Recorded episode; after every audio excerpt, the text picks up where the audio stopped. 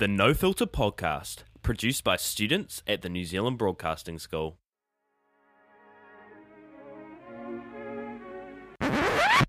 Twenty twenty. Election year. On September 19, millions of Kiwis will head to the polling booths to cast their votes and decide who is in charge of Aotearoa for the next three years. People our age, the 18 to 25 year olds of New Zealand, are notorious for not getting amongst the political system. Together we comment, tag, react, and share moments like this. Okay, Boomer. My fucking good idea. Get some guts! but pay absolutely no attention to the bland, boring crap like this. Doesn't give my opponents much time to run up to an election, does it? I'm Mitch Redman, And I'm Nick James, and we're here to chat politics. with no filter. Chloe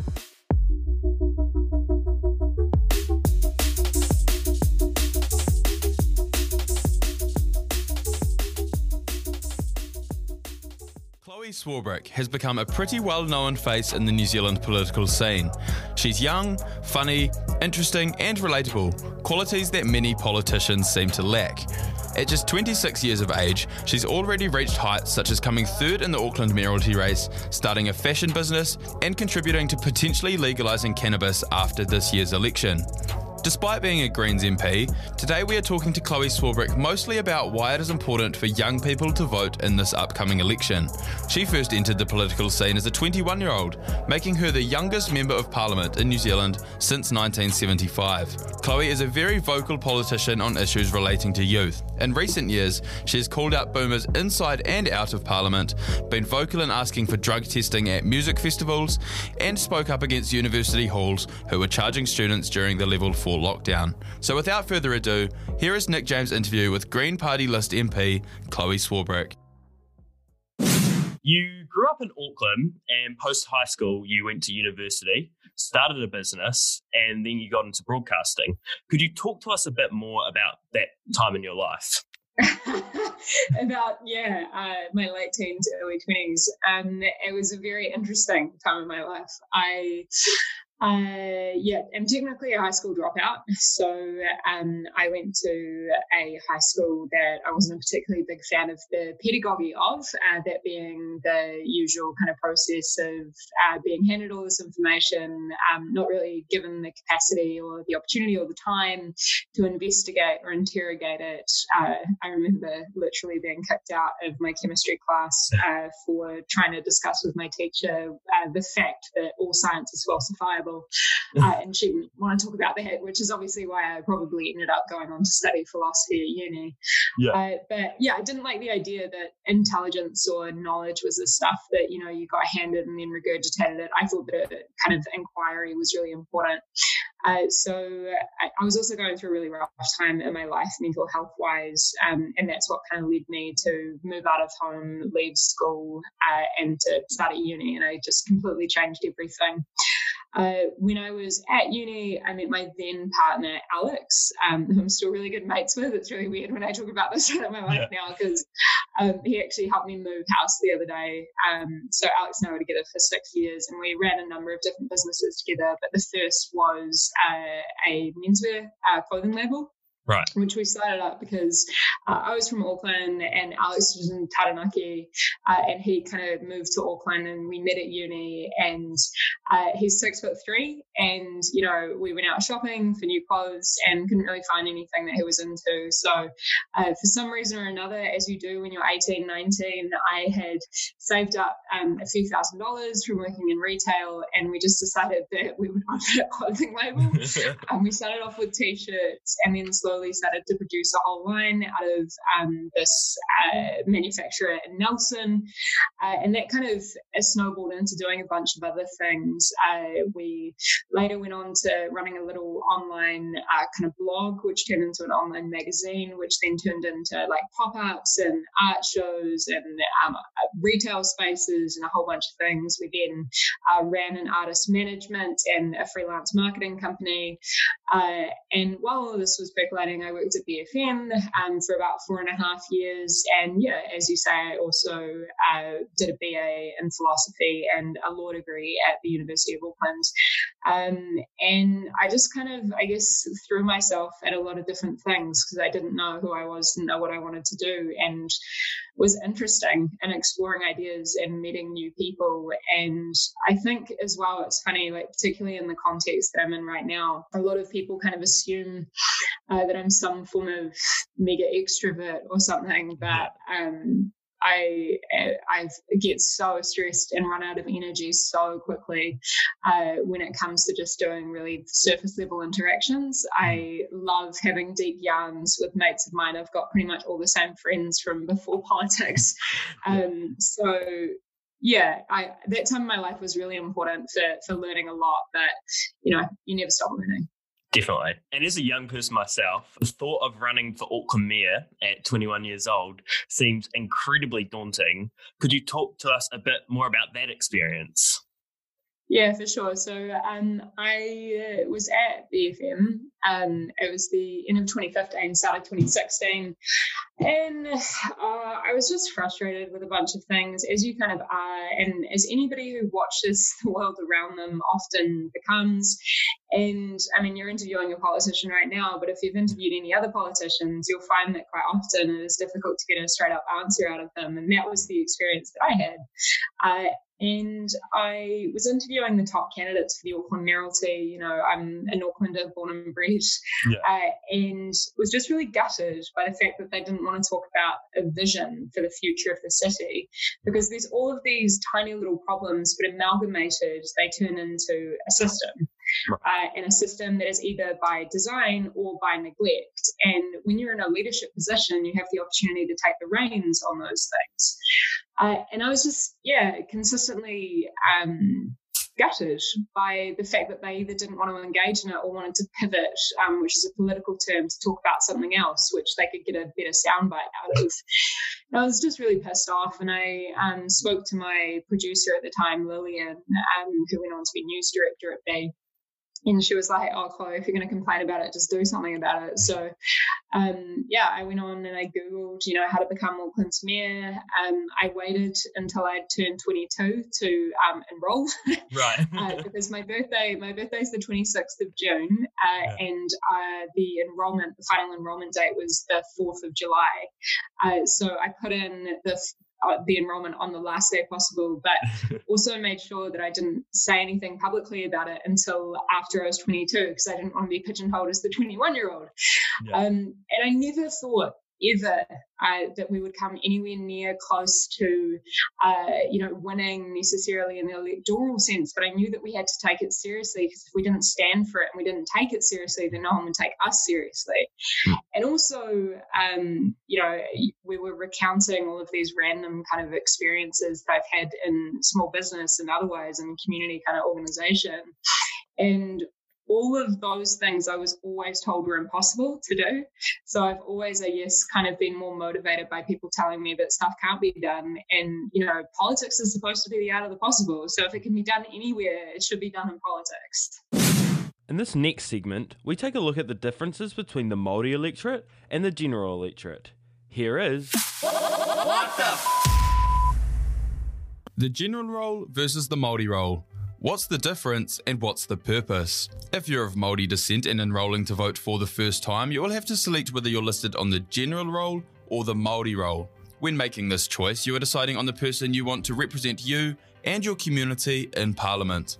For example, if you live in Gisborne and choose the Māori roll, you'll vote in the Māori electorate of Ikaroa Rāwhiti.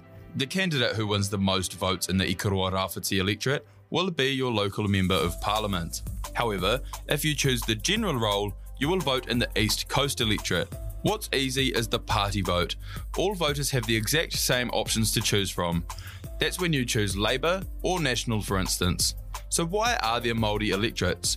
Well, the journey began way back in 1853, a time where Māori were not represented in Parliament. Māori were not even allowed to vote unless they had been given special permission from the Crown. What an absolute joke. However, due to the New Zealand land wars in the 1860s, some Pākehā politicians believed that Māori needed to be integrated into the political mainstream to ensure peace was kept between the two races. They also wanted to reward Māori who fought alongside the Crown, and against their own people. This is why Māori electorates were introduced. Fast forward 100 ish years, in 1975, the government introduced the Māori electoral option. This gave Māori the option to be put on the general roll for the first time. Prior to that, all Māori were put on the Māori roll. To this day, every five years, Māori voters are given the opportunity to change roll if they wish. The last time this happened was in 2018. The latest statistics show that approximately 247,000 Māori are on the Māori roll and nearly 225,000 are on the other. This is a 52 to 48% split, so it's about half and half. Currently, there are seven Māori electorates, which equate to seven Māori seats in Parliament. The largest electorate in terms of land is Te Taitonga, which covers the entire South Island, Rakiura Stewart Island, and the Chathams. In contrast, the general roll has 16 electorates in the South Island alone. However, there is an ability for more Māori electorates to be introduced, or some to be taken away. The MMP voting system allows for both general and Māori electorates to change, depending on the population of people in the area. So put simply, if more people enrol on the Māori roll, it can result in more Māori electorates. Since 1993, for example, the amount of Māori electorates has grown from 4 to 7. Currently, the Labour Party holds all the Māori seats in Parliament. Any political party is able to put candidates forward for these seats. So, despite sounding really confusing, it's actually not that difficult. There is no right or wrong answer, and it comes down to your choice on what roll or what candidate best reflects you as a young voter. If you're already enrolled to vote, you won't be able to change the roll you're on until 2023. So, in the meantime, go and do some research on your local MPs, whether they're on the Māori roll or the general roll. Kia ora. So we'll move on to now um, the issues around young people and voting and some of the policies um, you support. Um, why do you think that the voter demographic like base of young people is so much smaller than other demographics? So I'll give you a really local example. Uh, in Auckland Central, um, we have a wild situation where voters, it's the youngest electorate in the country. Hmm. So uh, those between the age of 18 and 34 make up 52% of the electorate. But of those 52% of the electorate, the 18 to 24 year olds, only approximately 34% of them are enrolled to vote. Wow. Uh, that's not even those who ended up voting. This is also stats from the last election. But when you break that down, 18 to 24 year uh, uh sorry 18 to 34 year olds who are enrolled to vote make up 18.9% of the electorate when they have the capacity to make up 52%.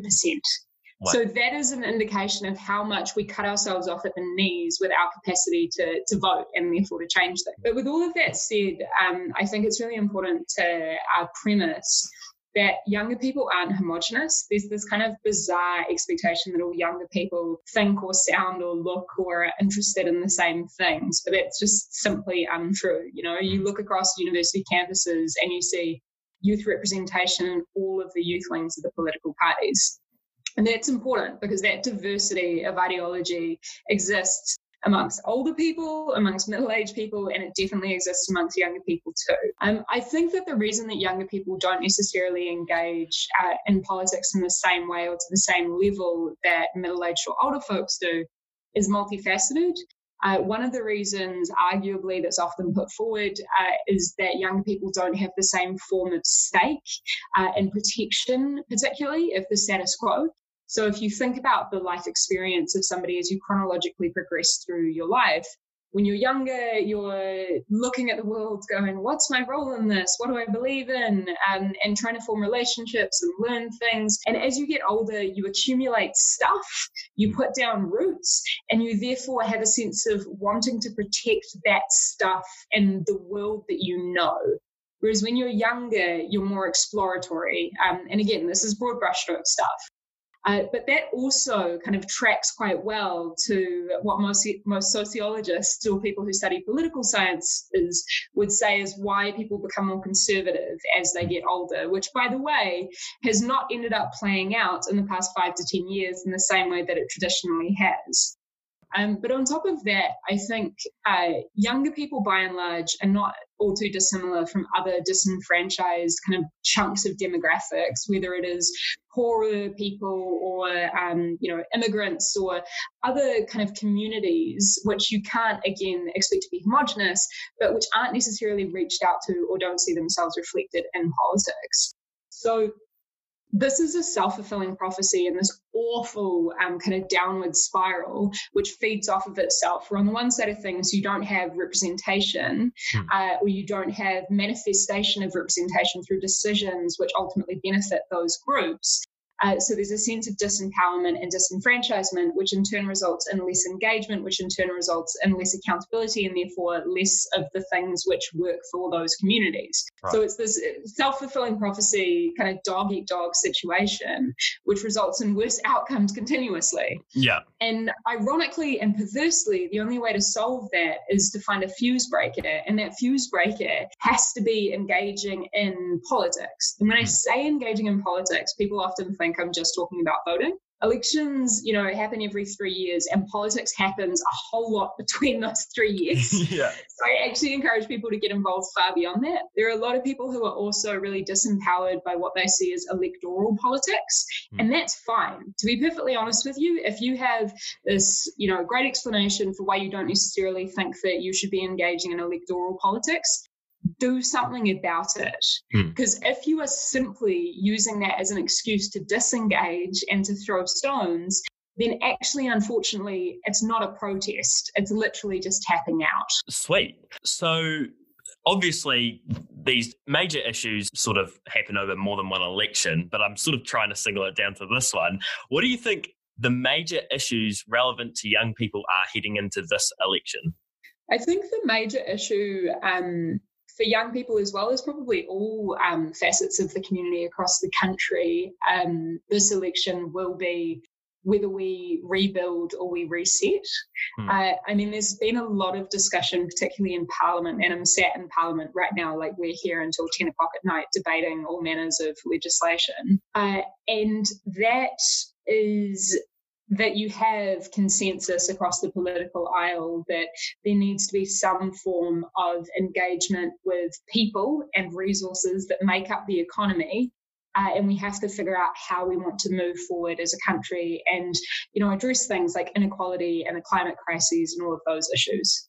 Uh, fundamentally for me and the perspective that i come to this from i think that you you know, COVID 19 has not created these issues, it simply exacerbated them. And what that means is we have an opportunity because simultaneously to the exposure of these issues, people have seen the power of government to respond to those issues. All these things that we were told were politically impossible, like housing the homeless, flexible working uh, for solo parents or for people with disabilities, uh, raising the core benefits, all of those things happened uh, essentially overnight. And that's meant that they have been exposed as a matter of political willpower as opposed to a matter of possibility because they were always possible. Sweet. So when people go out to vote this year, they won't only be voting for their MP and party vote, but they'll also be voting for euthanasia, um, whether it should be legal, and the bill that you famously campaigned for, the cannabis referendum. Could you talk to us about why there's a cannabis referendum this year? Totally. Um, I could actually talk to you as well about the euthanasia referendum because I was part of the cross party group on end of life choice, but I'll leave that to the side. Um, so, the reason that we have both of those referendums actually is New Zealand first. Uh, so, you know that uh, in the uh, end of life choice bill, essentially uh, there was in order to get the support of a majority of parliamentarians, we had to insert a clause which created a referendum prior to the bill coming into force. So there had to be a positive majority vote. And the same thing happened in the negotiations for us in confidence and supply to form this government. Many people ask me, why do we just didn't uh, regulate or legalize and regulate uh, cannabis? We would have loved to have just done that, but the Greens are eight out of 120 MPs in Parliament, and the numbers are such that we do need to work towards some form of consensus, at least amongst the majority of parliamentarians, to progress legislation. So uh, I have been working on the cannabis legalisation and control bill and the associated referendum now for about two and a half years. And uh, that's pretty much as long as I've been in Parliament. Uh, and the whole premise of this legislation is to recognise first and foremost that prohibition hasn't had a dent in the amount of people who use a substance, but in fact, prohibition multiplies harm because it pushes people who have problems into the shadows. Everybody who's ever experienced or seen others who have experienced harm as a result of cannabis use have seen that under prohibition. Uh, and the other side of things is that you don't have access, or sorry, you don't have the ability to intervene in problematic usage. So there's no duty of care on the supplier. It means younger people have open slather access, and you also have no control over potency. So the point of cannabis legalization and control is to say, hey, prohibition hasn't fixed this problem. We have the opportunity to impose a legal framework of control and regulation, which increases community well-being and decreases drug harm based on evidence. So that's what I've been campaigning for. But if you were to listen to any of the prohibitionist scaremongering, uh, you would hear quite a different picture. Mm. The point which I haven't uh, mentioned, because not enough people actually, I think, realize the reality of the situation is criminalization under prohibition. So criminalisation we know is disproportionately imposed on particularly brown communities in this country, and that's you know evident if you look at the prison population, 51% at being Māori, when Māori make up 15% of the general population. Uh, 4,000 people per year are convicted in Aotearoa for low-level cannabis offences, but approximately half a million people per year are using cannabis, which goes to show that there are way more people uh, who are using the substance than have interactions with the criminal justice system. So I hear from a lot of people who go, yeah, but those 4,000 convictions don't necessarily result in people going to prison.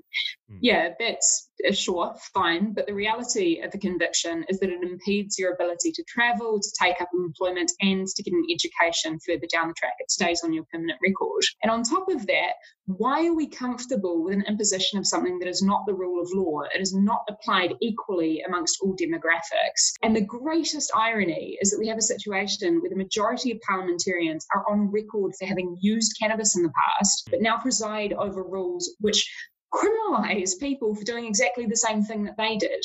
And basically, we have an opportunity to do things better. So that's what the uh, vote for the Yes campaign will do.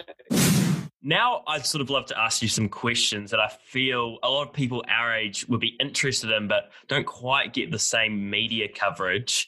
Um, you famously said "Okay, Boomer" to now National Party leader Todd Muller, uh, taking people in New Zealand, the world, and James Shaw sitting next to you uh, by surprise. When you said that comment, uh, did you know it was going to blow up, or was it more a slip of the tongue? Oh, I've been I'd been talking to my little brother uh, that weekend, who's 13. I'm now 26, so I'm really old to him. Uh, and he was explaining TikTok to me, and I then went and researched TikTok and found out that there were all of these like Zoomers talking about politics and doing things in a really cool way. And that's when I actually first came across the saying. Uh, and I guess it was just in my head. I was talking uh, in the chamber about the zero carbon bill. That was the week that we passed it, and I uh, yeah, Todd was heckling me about my age. So I just, you know, popped back. And it's wild how it's followed me um, this whole time. I mean, simultaneously, you know, most politicians would say any cut through or any coverage is good coverage. But as far as I'm concerned, I'd far more like to be talking about the issues. But yeah. nonetheless, um, yeah, what were your first thoughts when you were called hopelessly woke and out of touch by Mike Hosking uh, in references to your beliefs about drug testing at festivals? Um, well, there's only one of us who wears bejeweled jeans uh, that cost like a thousand dollars. So, um, I mean, the, the woke thing is funny. We obviously also had old mate uh, Deputy Prime Minister talking about the woke brigade the other day, and I assume that means all people who have um, decided to educate themselves about the uh, reality of racism. Um, uh, I think uh, it kind of speaks for itself. Uh, I think that I was called that by Mike in the context of an interview, uh, which I had hoped would be respectful around cannabis legalization and control. Uh, at which point in time, he told me that I knew nothing because I wasn't 50 years old and didn't have kids. Uh, and it turns out evidence doesn't mean anything uh, when you have that much bias. So, yeah, I mean, oh, go him, whatever. Yeah. Um, we continue to work with people who have open minds and are willing to engage with facts. Awesome. Um, just my last question. Uh, on June 17th, you tweeted that Parliament TV is the best channel on television. Uh, do you still stick by this tweet? I don't have a TV, so um, I, I, can't even remember what I was tweeting, but it would it would have been in reference to something funny happening on Parliament. Like you know how there's that classic adage. I say classic, but it's like a very common refrain um, colloquially now on Twitter that Twitter is the best website. Can't believe it's free. Uh, it was the equivalent of that. That Parliament is cooked, and if you ever watch uh, live Parliament TV uh, and you tune in at like eight thirty at night, like it is now, you will see parliamentarians doing the theatre of politics, which is so disconnected from reality because it is the ivory tower. Uh, but that's kind of probably what I was talking about. I don't remember. And that was Green Party List MP Chloe Swarbrick. Next up on the No Filter podcast, Mitch has a chat with Newstalk ZB political reporter Aaron Dahmen, who wraps up last week's political news. The week that was. MP Hamish Walker and former National Party President Michelle Boag have both resigned from the National Party after sharing confidential details about COVID 19 patients. Another National MP, Michael Woodhouse, announced he also received similar emails from Michelle Boag. What is to make of the situation, and how do you think Todd Muller is feeling after the last few days? Look, I tell you what, I don't even know how to make sense of the situation. It's been a week down here at Parliament and particularly for the National Party. Uh, what you will have missed is that actually National this week uh, announced a $1.5 billion road from Ashburton to Christchurch, a four-lane expressway. And on Thursday, it rolled out its five-point economic recovery plan. It's its uh, roadmap, if you like, for that post-COVID recovery. But no one's talking about that. Everyone's talking about these leaks. So, h- how did this unfold? Well, at the end of last week, we had the first inklings that there was this leak of private COVID 19 patient details. That then spilled out to Monday when Walker, at midday, Hamish Walker, the National MP, told leader Todd Muller, I am the leak. Over the weekend, Todd Muller and Michael Woodhouse, the National Health spokesperson, uh, they both went on a rampage against the government. Uh, basically saying, how can this leak be possible? Where has this leak come from? Well, turns out that information came from former National Party President Michelle Boag. But that day, on Monday, they didn't act quick enough, really, because by four o'clock, the government had launched this high-powered investigation, and uh, and basically they said, look, we're going to find out who is accountable. Just over 24 hours later, we knew who was accountable because Hamish Walker put out a statement and an apology saying it was me. Uh, Todd Muller basically said, Yep, he's talked to me, and I urged him to admit it publicly. And then 10 minutes after Walker put out his statement, uh, we had a statement from Michelle Boag saying, Well, yes, the information came from me in my role at the Auckland uh, Rescue Helicopter Trust. So that all unfolded very, very quickly. And of course, questions were circling over what happens to Hamish Walker Wednesday morning, the morning media round that Todd Muller did. He was pretty darn clear, Mitch. He said, I do not have confidence in Hamish Walker. But Walker got in early and he said, Look, I'm resigning. I'm not going to stand in Southland uh, at this year's election on September 19. Uh, that board still met because they're, of course, now scrambling for a candidate in Southland. And of course, we've also uh, now been told that Michael Woodhouse was also sent details and unsolicited emails from Michelle Boag with different patient details. Uh, so it's all coming from, well, a multitude of sources all over the show. Absolutely, and it's definitely a week that they're going to want to forget. They'll just want to get back into things and, uh, you know, getting those policies announced ahead of this year's election. But the government, they haven't been excused from the drama this week either. A man who tested positive for COVID 19 escaped quarantine and went for a bit of a wander around a countdown supermarket. How do you think the Prime Minister and her team handled this breach? Yeah, I mean, that was on Wednesday, uh, the day that Hamish Walker resigned, and you just had to think one o'clock it was literally an hour after Walker had put out a statement to say, I've resigned. And you'd have to think one o'clock, the National Party is sitting there going, oh, thank you. There is something to just, just take the shine, take that spotlight off us.